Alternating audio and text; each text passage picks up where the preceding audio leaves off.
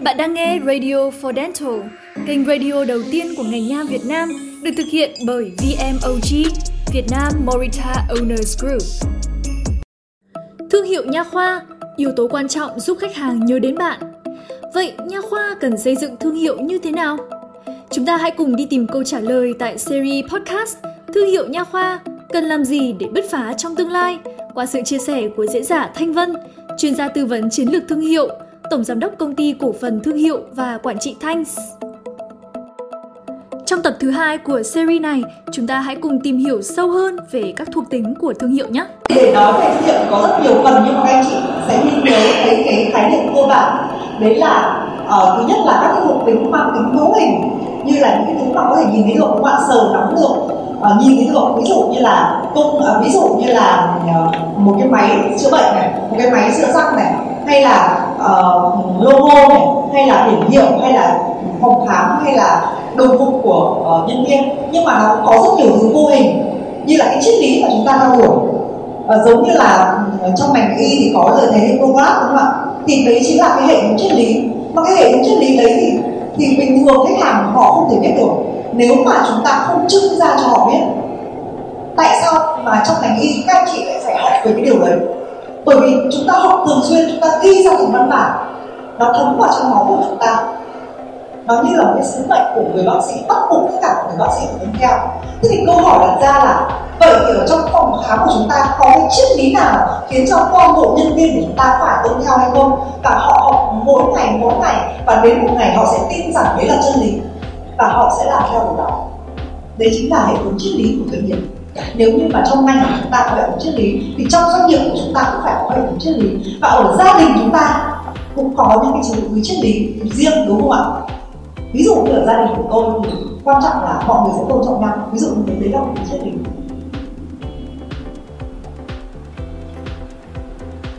Đây là những thứ mà chúng ta nhìn thấy rất là hữu hình, đúng không ạ? Qua cái việc nhìn thấy những cái hình ảnh bằng hình hữu hình này, thì chúng ta có thể biết được đấy những cái gì nó vô hình không ạ? Cách của phòng khám này như thế nào ạ? Phòng khám này thể hiện phong cách gì ạ? Vâng chuyên nghiệp. Ở ờ, cái ba cái màu này thì thể hiện điều gì ạ? Đây là cờ của nước đảo ạ? Đây là cờ của pháp không ạ? Phòng khám paris. Ờ, à, nha khoa paris. Họ uh, là phòng khám paris. Logo của họ có một cái biểu tượng khoe quen và có một cái vạch thông thường ở trong các cái mẫu quảng cáo của họ đều nhấn vào ba cái cờ này để nhấn mạnh. Cái yếu tố là họ là một thương hiệu có yếu tố liên quan đến nước pháp. Có thể là công nghệ nước pháp. Tôi không biết là ở phòng khám của họ có bác sĩ pháp hay không, nhưng mà nhìn ảnh chụp về đội ngũ nhân sự thì có thể có bác sĩ nước ngoài. Ví dụ như vậy, thì đó chính là một cách để thể hiện ra mặc dù bằng một cái hình ảnh mang tính rất là hữu hình, mang tính thì rất là hữu hình, nhưng mà cái thông điệp mà họ muốn truyền đạt thì có tính mô hình. Ví dụ như là sự chuyên nghiệp ví dụ như là phong cách hoặc là thương hiệu có yếu tố liên quan đến pháp, công nghệ pháp và bản bác sĩ pháp thì đó là những cái mà khách hàng của chúng ta, khách hàng khi nhìn thấy cái mẫu quảng cáo này, họ sẽ liên tưởng cái điều đó. Vậy câu hỏi của ta là, xem cái mẫu quảng cáo của chúng ta thì khách hàng của chúng ta sẽ liên tưởng cái điều gì? Hay là mẫu quảng cáo của chúng ta đặt cạnh mẫu quảng cáo của thương hiệu nha sĩ khác. Bỏ cái logo đi thì giống hệt nhau. Khách hàng không nhận ra không hiểu gì cả cái này là điều mà chúng ta sẽ phải suy nghĩ trong quá trình mà chúng ta xây dựng những cái thông điệp quảng cáo. Và đây chính là quá trình làm thương hiệu đấy tức là lúc nãy tôi muốn nói là chúng ta vẫn mất tiền giống nhau. Tiền thiết kế là giống nhau đúng không ạ? Tiền chạy quảng cáo là giống nhau. Nhưng mà cái thông điệp mà chúng ta truyền tải thông qua cái hình ảnh hoặc là cái nội dung thì sẽ giúp gieo vào đầu khách hàng. Cái điểm khác biệt của chúng ta khiến khách hàng sau một thời gian thì khách hàng nhớ. Còn có rất nhiều thương hiệu sau một thời gian chạy quảng cáo. Khách hàng chỉ nhớ rằng à ở chỗ đấy có giảm giá. Thế thôi, không nhớ điều gì cả. Bởi vì các thông điệp nó đang bị giống nhau với các thương hiệu nhà khoa khác nhau. Chúng ta cứ nghĩ rằng là khách hàng họ nhớ đến thương hiệu của chúng ta. Không phải đâu ạ. Tôi đã từng phỏng vấn cái điều này với rất nhiều doanh nghiệp khác nhau, không phải trong ngành của anh chị làm hoàn toàn không nhớ tên thương hiệu. Bởi vì chúng ta cũng chạy quảng cáo theo trend. Bây giờ đang có cái trend gì để chúng ta chạy theo trend đó. Và chúng ta để ý rằng tất cả các doanh nghiệp làm quảng cáo trong ngành của chúng ta và trong nhiều ngành khác, họ đều chạy theo trend y như vậy. Có khách hàng, có doanh thu, nhưng không có thương hiệu. Và cứ dừng việc quảng cáo là hết khách hàng. Còn nếu như chúng ta biết tận dụng, chúng ta vẫn đang chạy quảng cáo như vậy. Nhưng mà trong quá trình chi tiền chạy quảng cáo thì gieo vào đầu khách hàng cái thông điệp của thương hiệu. Thì khách hàng sẽ nhớ đến thương hiệu và sau đó khách hàng không cần đọc quảng cáo nữa.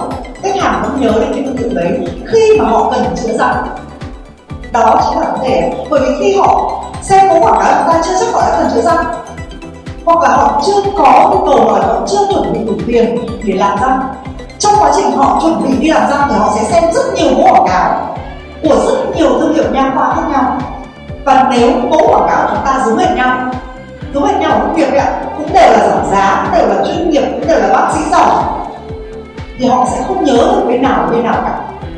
Họ sẽ chọn cái bên nào mà họ thấy là ở gần những đường đi lại của họ nhất, thuận tiện, đúng không ạ? Vì thế cho nên rõ ràng trong quảng cáo trong một tháng thì cái location là rất là quan trọng. Thì họ sẽ chọn cái đường. Thứ hai, cái nào hấp dẫn họ hơn? Là thông điệp nó mạnh mẽ hơn, hoặc trông có vẻ chuyên nghiệp hơn, hoặc trông có vẻ rõ ràng hơn. 90% khách hàng bị quyết định bởi các yếu tố cảm tính. Không phải là lý tính tức là nhìn những hình ảnh mẫu hình nhưng mà họ liên tưởng đến cái điều gì thì họ quyết định bởi điều đấy. Đây ạ, những cái yếu tố mang tính cảm tính và lý tính. Chúng ta thông thường, chúng ta hay tập trung vào những yếu tố lý tính và điều rất đáng buồn là trong ngành của chúng ta hiện nay, thì yếu tố lý tính gần như là giống nhau.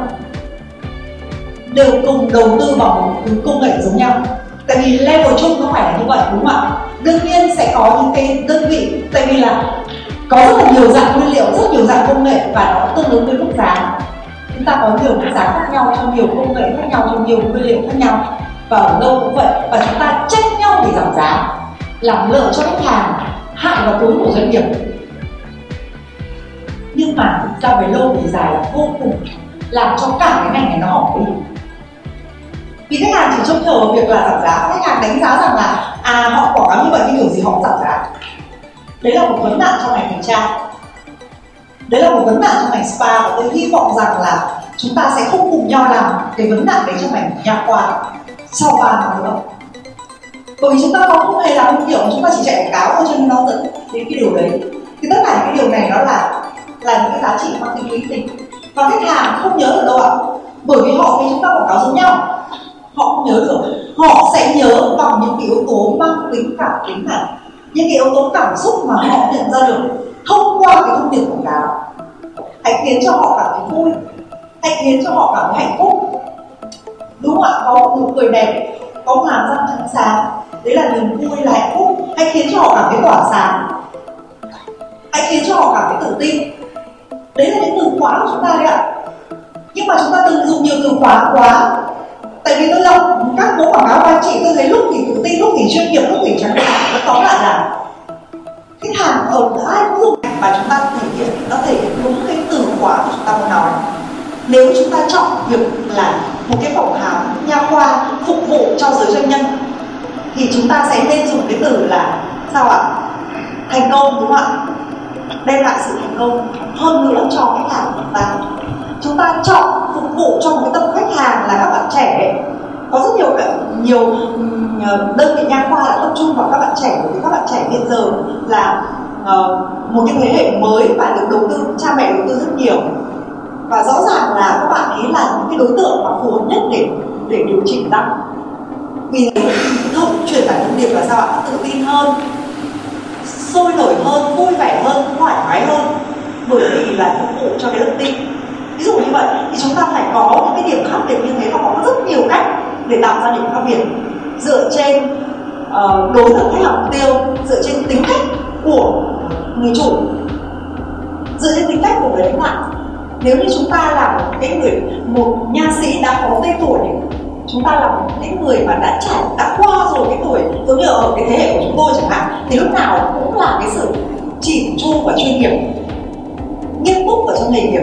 Khó mà phát đi được, đúng không ạ?